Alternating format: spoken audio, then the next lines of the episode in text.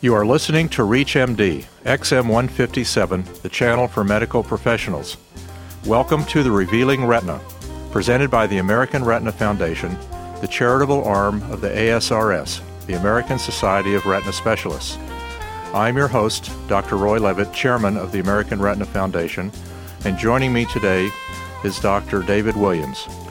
David is a vitreoretinal surgeon in Minneapolis he got his MD from Medical University of Ohio. He did his ophthalmology residency in vitreoretinal research and clinical fellowship at the Medical College of Wisconsin.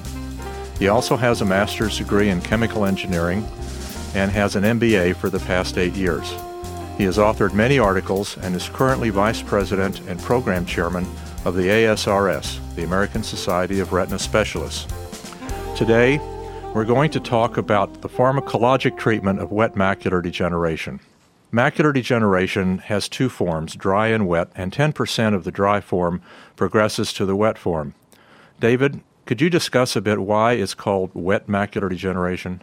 Sure, Dr. Levitt. As you indicated, macular degeneration is divided into two general categories. The first is dry, which essentially is a condition of aging changes affecting the retina.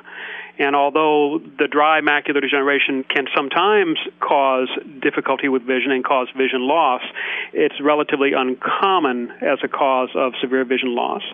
Wet macular degeneration is the category of this disease in which an individual begins to develop the growth of abnormal blood vessels in the space underneath the retina. And this is a pathologic process that leads to progressive damage in the retina, in particular in the area of the retina called the macula, which is where we get our straight central vision from, our reading vision. And these abnormal blood vessels that begin to develop grow progressively. They leak or exude fluid and sometimes blood, and they, if left untreated, will lead to a fibrotic scar that envelops the central portion of the retina in the macula area of the retina, leading to very severe loss of central visual function. Do we know what stimulates these vessels to grow? There's a lot that is not known about the development of wet macular degeneration at this point. It's certainly felt to be a complex, multifactorial process that is very poorly understood at this point. However, over the last 35 or 38 years, much insight has been gained into some of the factors that might lead to pathological neovascularization, not only in the eye, but elsewhere in the human body as well. And there are chemical factors that have been identified that seem to play an integral role in the development of this neovascularization within the eye. What are these chemical factors, Dave? The primary one that is of great interest and focus today, both in research and the development of therapeutic options for treating this disease, is called vascular endothelial growth factor. Now, this is a substance that was hypothesized to exist all the way back in 1970 by Dr. Judah Folkman, who was studying the development of cancer and the growth of tumors. And he hypothesized that there was a substance that must exist to stimulate the growth of abnormal blood vessels that allowed tumors to grow. Now, the substance vascular endothelial growth factor was actually isolated in about 1990 by Dr. Napoleon Ferrara at Genentech. And vascular endothelial growth factor has been shown to be upregulated or are present in excess amounts in pathological states that include the presence of abnormal blood vessels.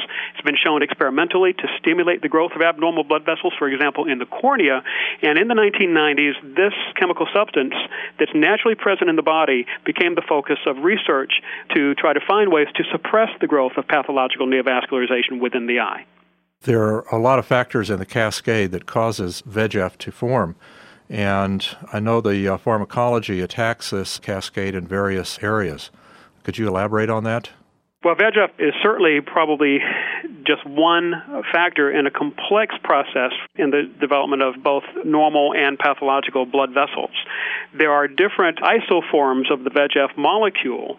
They're hypothesized to play different roles in various types of neovascularization. In particular, there's a VEGF 164, I believe it is, that was felt to be one of the primary players in the development of pathological neovascularization in wet macular degeneration. One of the early drugs that were used in ophthalmology was a drug called Macugen. How did that play out, and where is that in the current treatment modality? Well, Macugen was actually the very first pharmacological treatment for wet macular degeneration. Macugen was a aptamer called pegaptanib that was developed as a selective VEGF inhibitor, and specifically to inhibit the isoform of VEGF that was thought experimentally to be the primary stimulant of pathological neovascularization in wet macular degeneration. And Macugen went through randomized prospective clinical trials and was shown to be effective compared to placebo in decreasing the severity of vision loss in individuals with wet macular degeneration. Macugen was approved by the FDA for treatment of wet macular degeneration in, let's see, would have been right at the end of 2000- six, I believe, or early 2007. The problem with Macugen is that it didn't really reach the point of completely preventing vision loss. Macugen was shown in clinical trials to, to, decrease the severity of vision loss, although on average people treated with this drug in their clinical trials continued to lose vision to some degree during their period of treatment. They just lost less vision than the natural course of the disease would have otherwise led to. Where are we now? What is being used most commonly now? Well, most commonly, the therapy being used is uh, different anti VEGF agents today. The one that's primarily being used and is approved by the FDA for treatment of wet macular degeneration is called Lucentis, which is the brand name, or ranibizumab, which is the generic name of the drug. Lucentis was developed by the Genentech Corporation using some of the scientific data developed by Napoleon Ferrara and others at Genentech in the 1990s. Lucentis is a non selective VEGF inhibitor. That is, it inhibits all isoforms of the VEGF molecule. And the clinical trials for Lucentis showed remarkable efficacy. In fact, Lucentis was the very first therapy for wet macular degeneration that was able to stop progressive vision loss in uh, the majority of individuals. In fact, it stopped progressive vision loss in about 90% of individuals treated and actually led to some improvement in vision, that is, regaining some of the previous vision loss in about one third of patients treated. And it's hard to overstate what a milestone this treatment is in the treatment of wet macular degeneration. Never before has there been a treatment that had a fairly reliable potential to actually stop vision loss in its tracks in a majority of people or actually cause some improvement in vision in a significant percentage of people being treated.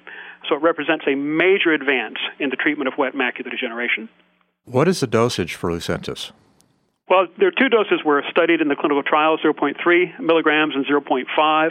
And what's being used in most cases today are 0.5 milligrams, which is injected into the eye in a volume of 0.05 cc's of liquid.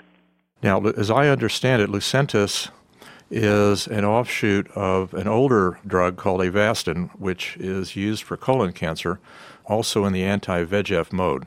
Yes, that's correct. And it's a very interesting story. Avastin is a drug, again, an antibody drug that was developed by Genentech for treatment of cancers. And it's approved by the FDA for treatment of metastatic colon cancer. Again, Avastin is a non selective VEGF inhibitor and brings us full circle back to Judah Folkman's work in the early 1970s, in which he hypothesized there was some substance that helped to stimulate the growth of blood vessels in tumors, thus facilitating tumor growth. And Avastin is a direct descendant of that hypothesis and proves the hypothesis that a drug can inhibit tumor growth. Now, Avastin is a large molecule. Avastin is a full antibody molecule. And there were theoretical considerations when scientists and Genentech in particular were looking at trying to identify therapies for the eye. It was felt that Avastin was too large of a molecule to work in the eye, that it would not transport across the retina into the subretinal space where this pathological neovascularization in wet macular degeneration occurs.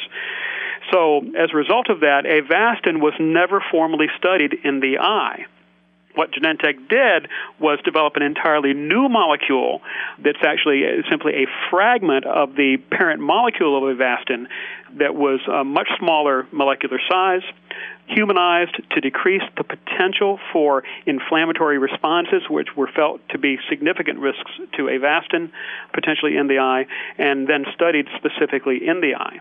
But Avastin is used in the eye. Yes, it certainly is. And again, the story is very interesting. In mid 2005, some of the interim results from the clinical trials of Lucentis were reported at the American Society of Retina Specialists meeting in Montreal. And these results were the first disclosure of information that Lucentis could actually stop vision loss in the majority of people and lead to an improvement in vision in about one third of individuals. And it generated tremendous excitement in the vitreoretinal community.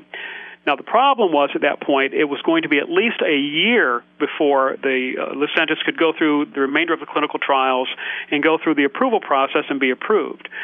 So some very innovative individuals actually began to use Avastin in some patients with wet macular degeneration.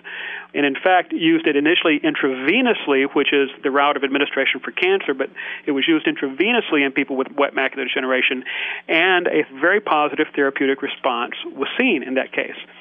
They then decided, they looked at the formulation of Avastin, looked at the molar concentration of Avastin in the commercially available preparation, and realized that one could get a molar equivalent of Lucentis essentially by using the same volume of Avastin directly from the commercially prepared substance. So they, obtaining the Institutional Review Board approval, they actually injected Avastin into a small number of human eyes with wet macular degeneration and saw a remarkably positive effect. So when the initial data regarding Lucentis was disclosed, and retina specialists around the U.S. and around the world, in fact, realized that here was a remarkable medication, but it was going to be another year before it might be available, more and more individuals actually began to use Avastin in the eye.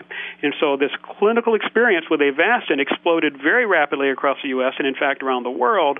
And although all the reports currently are anecdotal, there are no randomized clinical trials as yet regarding Avastin, many individuals who are using this treatment today feel that it is just about as effective as Lucentis for treatment of wet macular degeneration.